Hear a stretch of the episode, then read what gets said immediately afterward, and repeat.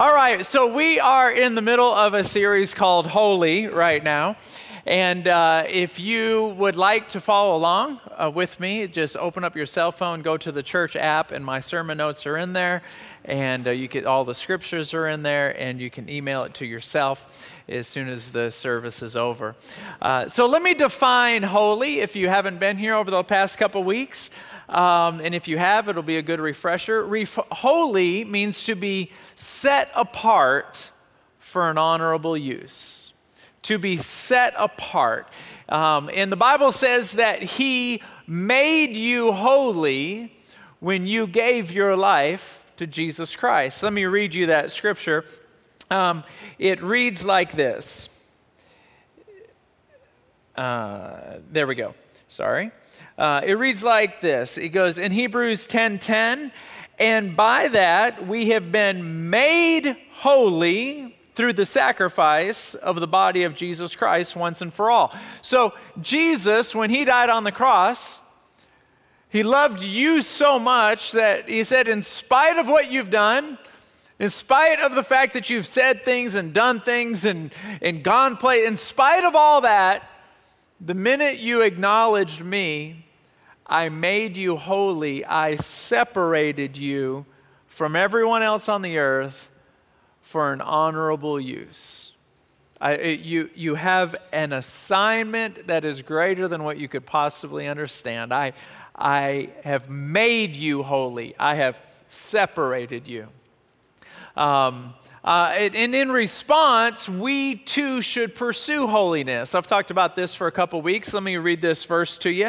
It says this in, in 2 Timothy chapter 2, verse 21. Therefore, if anyone cleanses himself from what is dishonorable, he will be a vessel for honorable use, set apart as holy, useful to the master of the house ready for every good work. So, so Jesus made you holy, and then as we live our life, we're saying, you know what? I am going to separate myself as well for an honorable use. I'm going to dress different. I'm going to act different.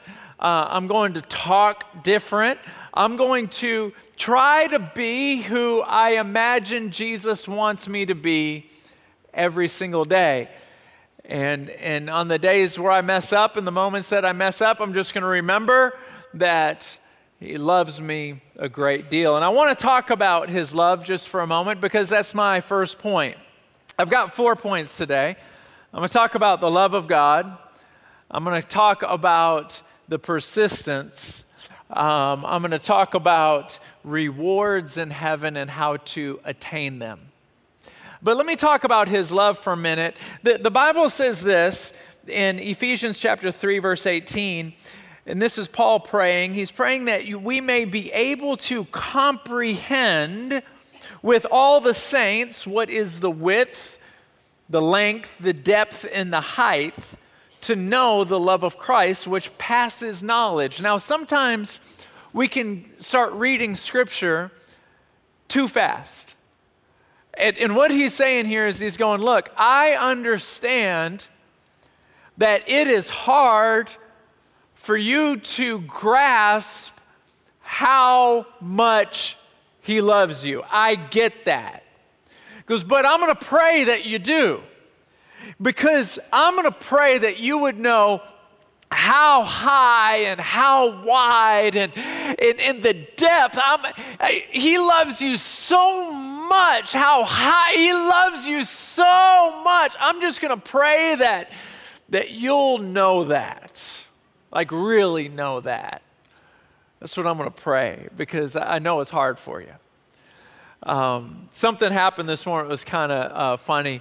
Uh, my alarm went off this morning at, at 4:30, and First thing I do when I wake up at 4:30 is go get coffee. Everyone say praise the Lord for coffee.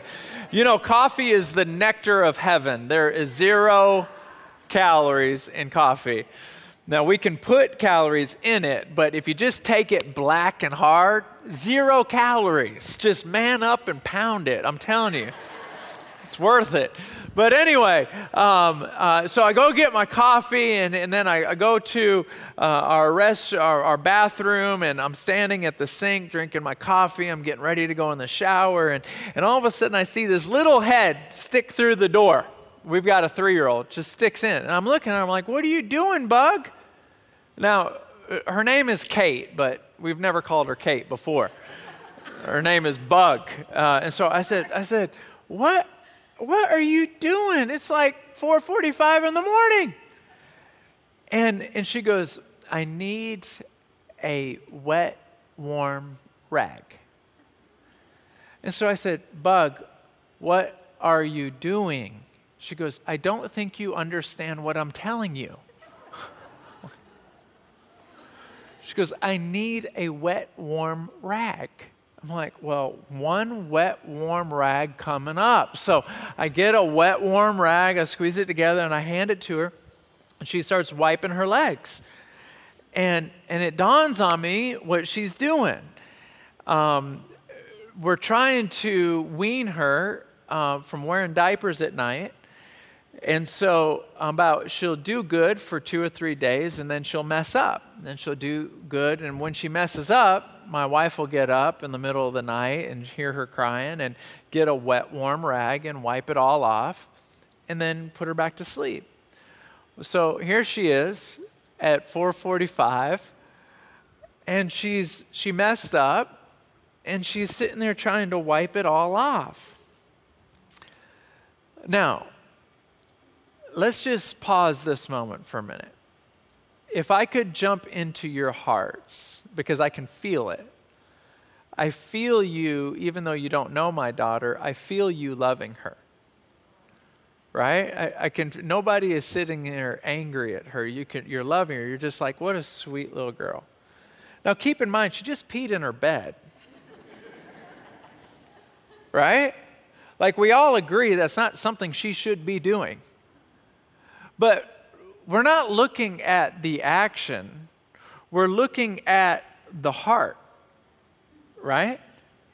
This love that you have towards a girl you don't even know is looking past the fact that she just peed in her bed. But what you're seeing is her heart underneath that. And I just want you to know that whatever level of compassion you have towards my daughter, who you don't even know, is pales in comparison to how much, how wide and how high and how big the love of God is towards you. And when you do something you shouldn't do, that He does the exact same things that you just did. He goes, Yeah, you shouldn't have did that. I think we all know that. Okay, but I see your heart. I see your heart, his love. We can't get it. It surpasses our knowledge. It's too big. We are harder on ourselves than God is. it's hard. We think God judges us as hard as we judge ourselves. No because He actually loves you more than you love you. And I know that you are your favorite subject, but He still loves you more than you. He loves you more than your dog loves you. How many of you own a dog? When you come in the house, does your dog not go?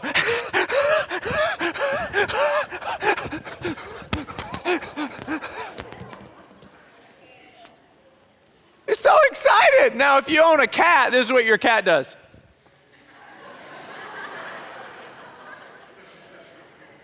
what are you doing here? But your dog starts shaking his rear end. your dog, I've said this before, your dog loves you more than your mom loves you.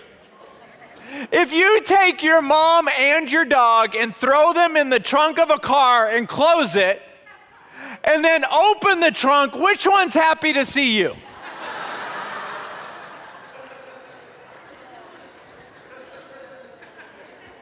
Your, your dog uh, your dog looks at you like you can make sticks fly.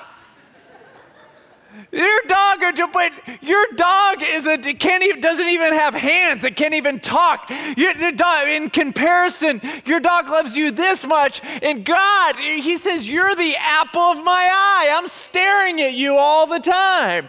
I know when you sit down, and I know when you stand up. He loves you." And, and Paul is praying, I pray that you would just get that. Um, and, and in our response, we say, Oh my goodness, like it's going to take all of eternity for me to understand your love.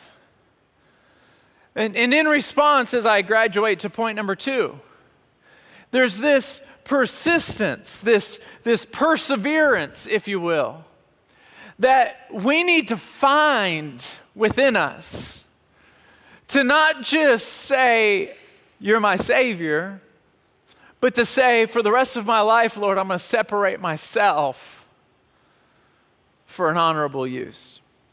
I no longer live for me or my own enjoyment. If it feels good, do it. No, I, I, I live for you. I, I am yours. I live for you.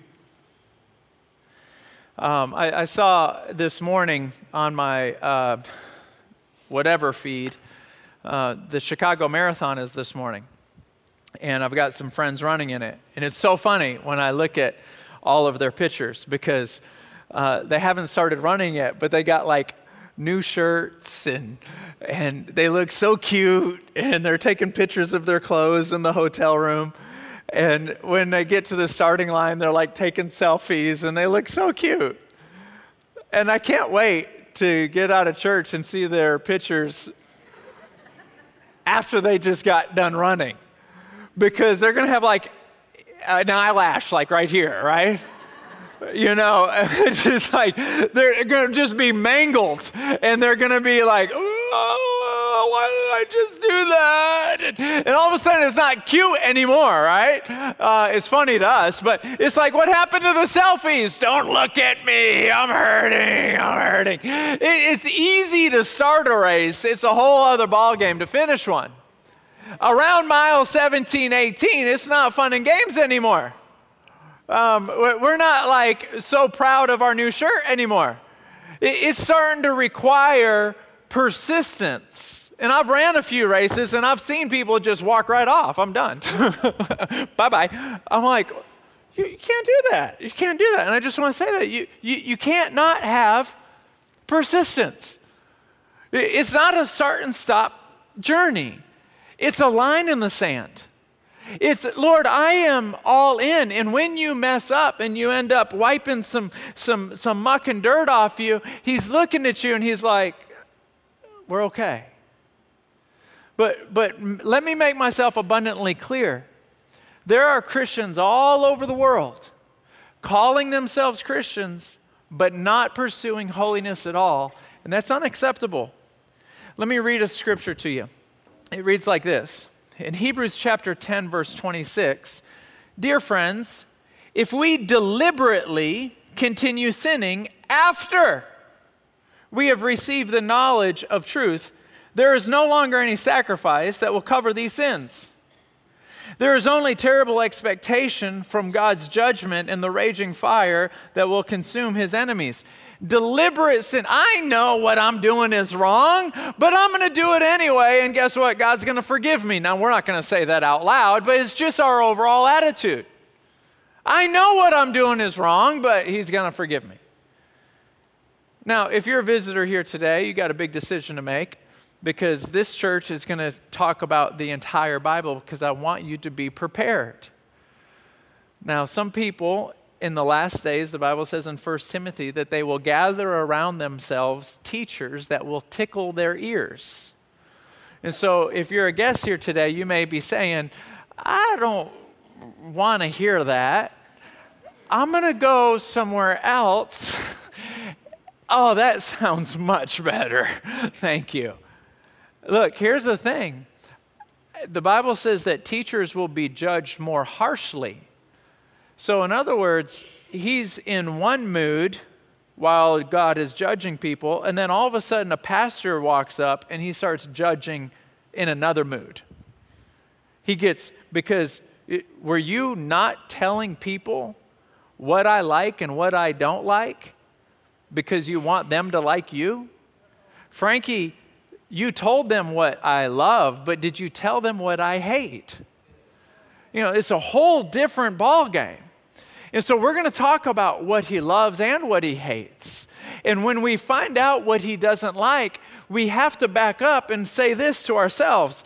If, if there is a deliberate sin, a flagrant sin, in James chapter 4, verse 4, it says this You have become spiritual adulterers who are having an affair, an unholy relationship with the world. Don't you know that flirting with the world's values places you at odds with God? Whoever chooses to be the world's friend makes himself an enemy of God. And so, what's the heartbeat of this message? God made you holy by dying for you, but you and I can't walk around and treat holy things like common things. Holy things are what we need to desire and long for and pursue, not run from. See, it's almost kind of like if this is the world and this is church, the world is getting more and more um, away from Christianity. They're getting more and more away from the things of God. And we as the church can't follow them in that direction. We've got to stay where we are on the principles of God. And if they want to drift, we got to show them we're not willing to drift. I'm not willing to dress like you, talk like you, act like you. That is not holy. And I may not be holy, but I, am pursuing it. Are you with me? Um, let me talk about rewards in heaven because I've got a friend of mine who said this years ago. He said, Frankie, we were sitting at the Waffle House at like three in the morning. Anyone here love the Waffle House? Oh my goodness, I love the waffle. If you've never had a pecan waffle with cigarette smoke inside of it, you haven't lived. And so, uh, um, and so uh, we were sitting at, at the Waffle House, and I remember him telling me, he was like, Look, Frankie, I know you're worried about whether or not I'm going to get to heaven. And I just want you to know I'm going to be there. I'm not going to have a ruby in my crown like you, but I'm going to be there. And I'm sitting there going, I, I don't think that this, I don't think you know what you're saying. Um, because it sounds like he's trying to you ever see those guys in the circus where they're riding two horses at once? They got a, ho- a, foot over here and they got a foot over here and they're riding two horses at the same time? That's not how you can do christianity because they're not running in parallel. One's running that way and the other one's running that way you have to pick which horse you're going to be on now you can fake us but you can't fake god right? So, watch this. There are certain rewards available. It's more than just a ruby in a crown, these are significant rewards. When we get to heaven, um, just like if you were to walk on, a, on an Air Force base, you'll be able to look around and see people at different rank in the city of heaven. Um, in fact, there's five different crowns. Not all of us, not all of our crowns will look the same. There's a crown of life, an incorruptible crown, a crown of righteousness, a crown of glory, a crown of exaltation. There's different crowns that mean different things that show a different rank. And if that's not far enough, what you wear for eternity, it's not like you wear it for a week and go, this is not really what I'm looking. No, that's your outfit, girl. And so in heaven, watch this in uh, Isaiah chapter 61, verse 10 uh, it shows that there are two different gowns or, or robes. There's the garment of salvation, and there's a robe of righteousness. So, if all you did was just believe that God died for you, you're going to be in heaven and you're going to get a gown of salvation. You're saved, you're there. But people who pursued righteousness, and that was important to them because if it's important to God, it's important to me. You are wearing a robe of righteousness. We can tell just by looking at you that while you were on the earth, You were pursuing God. While you were on the earth, you didn't get caught up in, in things that were distracting you from the things of God.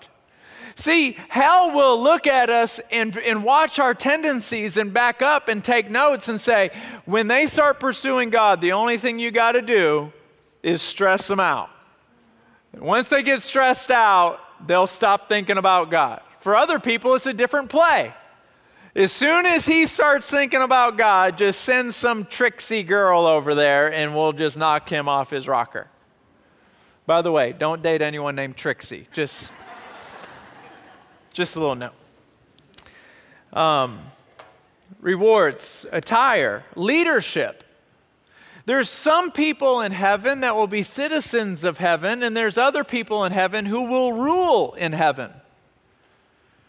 There's, watch this. Let me share this with you. When, when the Lord um, get, told the parable about passing out five talents to one person, two talents to another person, and one talent to another person, if you go home and read about it in Matthew chapter 25, he gave one person five talents, he gave another person two talents.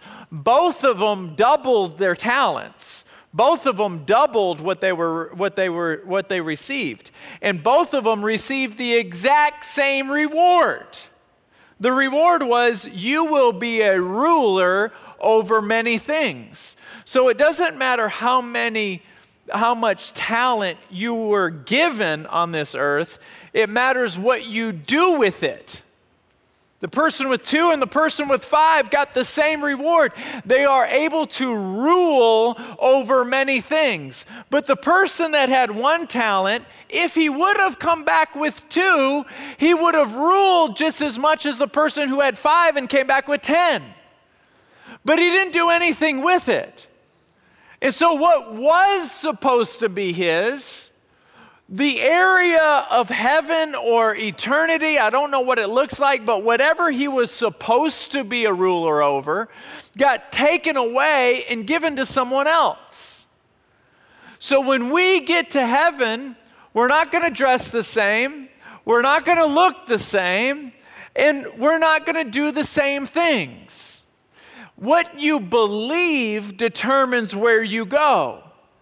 How you act and behave determines what you will do when you get there. And so there are people who will rule for eternity. When Jesus said, The least of these shall be the greatest in heaven, he's establishing rank. Don't let your heart get cold to where you back up and say, Well, I don't care what I'm doing when I get up there. I just, I, I just want to be there. Look, when you're ruling with God, there's a certain proximity that you get to have as a ruler. There's a certain relationship that you get to have as a ruler that others will not have. All because of how we lived here on earth. Was holiness and righteousness important to you? Or did you live your time on earth? I just want to be there, man. I just want to be there. Because it has eternal consequences. Now, let me move into my fourth point. What exactly do we do? Exactly do we do down here to have the Lord back up and say, I can't wait to see you because there's rewards waiting for you. So, my, as I go into my fourth point, number one, the people who take the Great Commission serious. In my own words, the Great Commission is to search for people and help them become believers. People who do that the Bible says that those who share their faith with others will shine like a star in heaven. When you walk around, it's going to be like, where's Jonathan? Where's Lisa? Where's Jennifer? Where's Shanika? I don't know. But where are these people? And you, uh, there they are right there. They're walking on top of a mountain. And you look over there and you can barely see over there because it's so bright. Are you sure that's her? Are you sure that's them? Why are they shining so bright? Oh, you don't know what they did while they were on earth? they shined. Your reward will be great.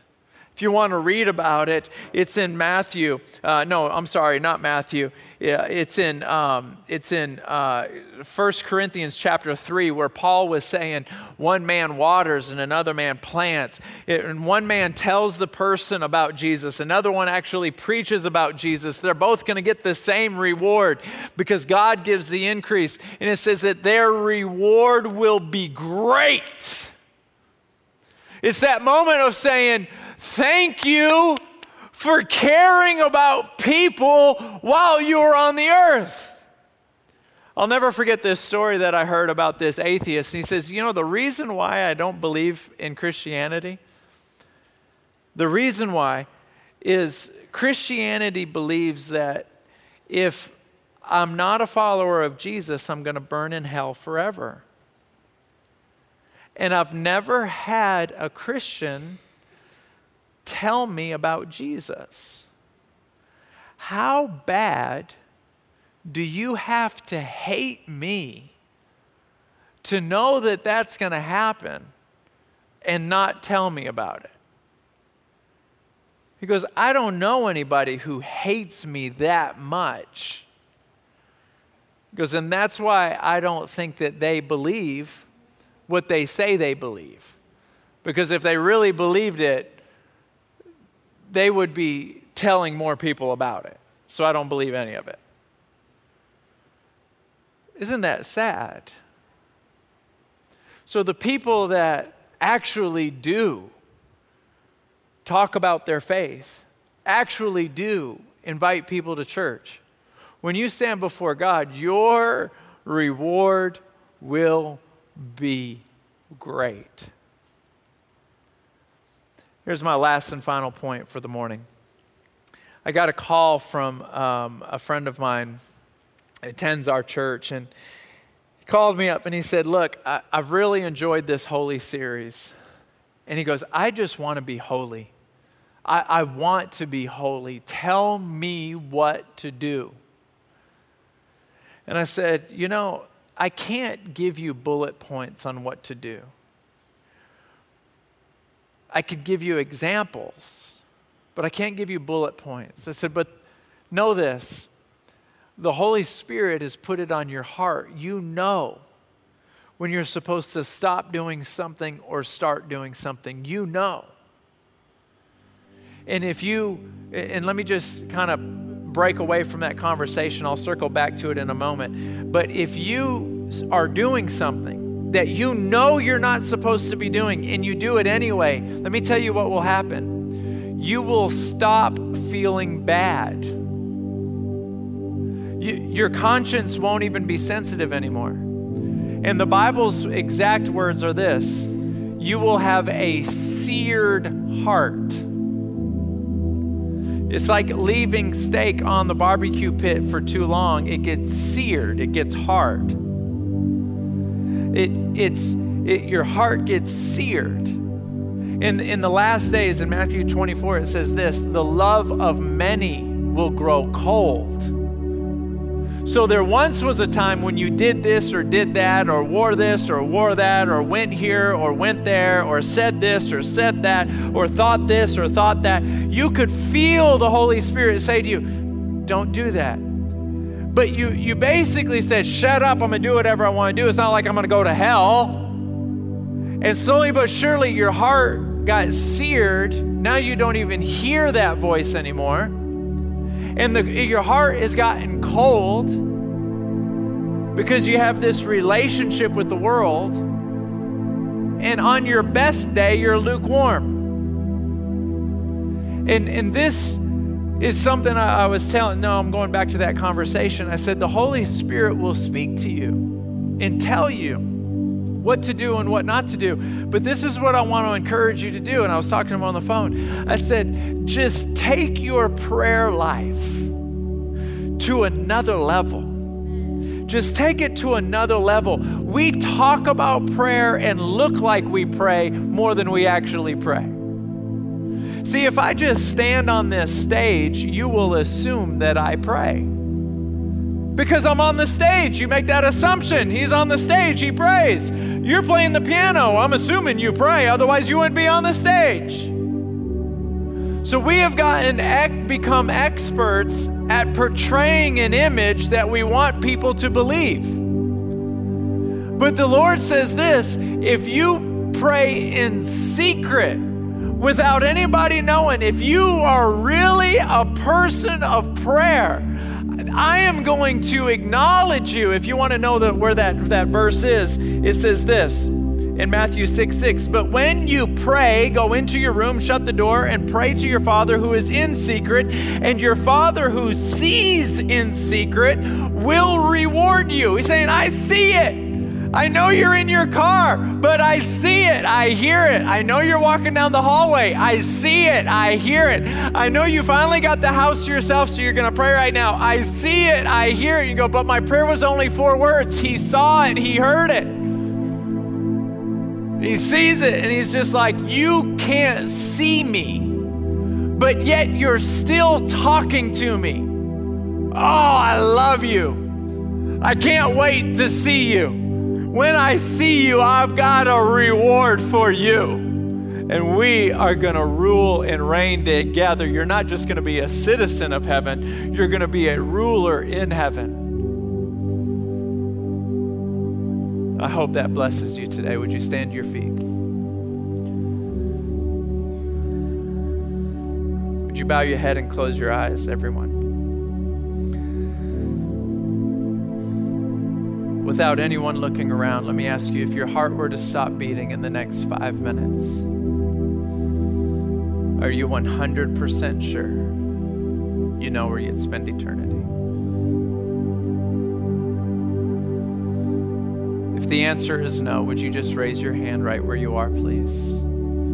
Hands are going up all over the room. Can everyone put your hands down just for a second? I want to talk to just those of you who have been a Christian as far back as you can remember because I got to tell you, it is harder to share a message out of the Bible to Christians than it is to people searching for some truth. Because you've heard it so many times and you've become so professional, you know it all, but your heart has become seared. And so now, with your heads down and your eyes closed, I'm just talking to you now just in case you've elevated yourself to a super status because you've been to church over a hundred times, I want to just talk to you. Are you ready to see Jesus?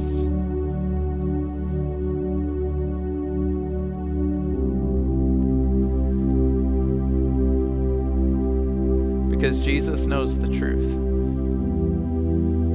Would you just raise your hand right where you're at if you say, I'm not ready, I'm not ready, I'm not ready, I'm not ready? Hands are all over the room. Now let's raise both hands as a sign of surrender all throughout the building. And let's say these simple words Dear Jesus, I'm sorry for my sins. Would you please forgive me? I need your mercy and I need your grace. In Jesus' name, amen. Let me pray over you, Father. When you stood in front of disciples while you were here on the earth, you said, I send you out as sheep amongst wolves. And, and Lord, just, uh, I, I, just a fraction of what you were feeling, I think that I feel because we're all about to leave this sanctuary. We're all about to leave this safe place. And we're going to be surrounded with people and surrounded by spirits. And they're wolves, God they're wolves. And so, Lord, I just pray a protection over every single person who can hear my voice a courage, a grace, a peace, an intimacy with you, God. Lord, protect them and hold them close to you, Lord. In Jesus' name, amen.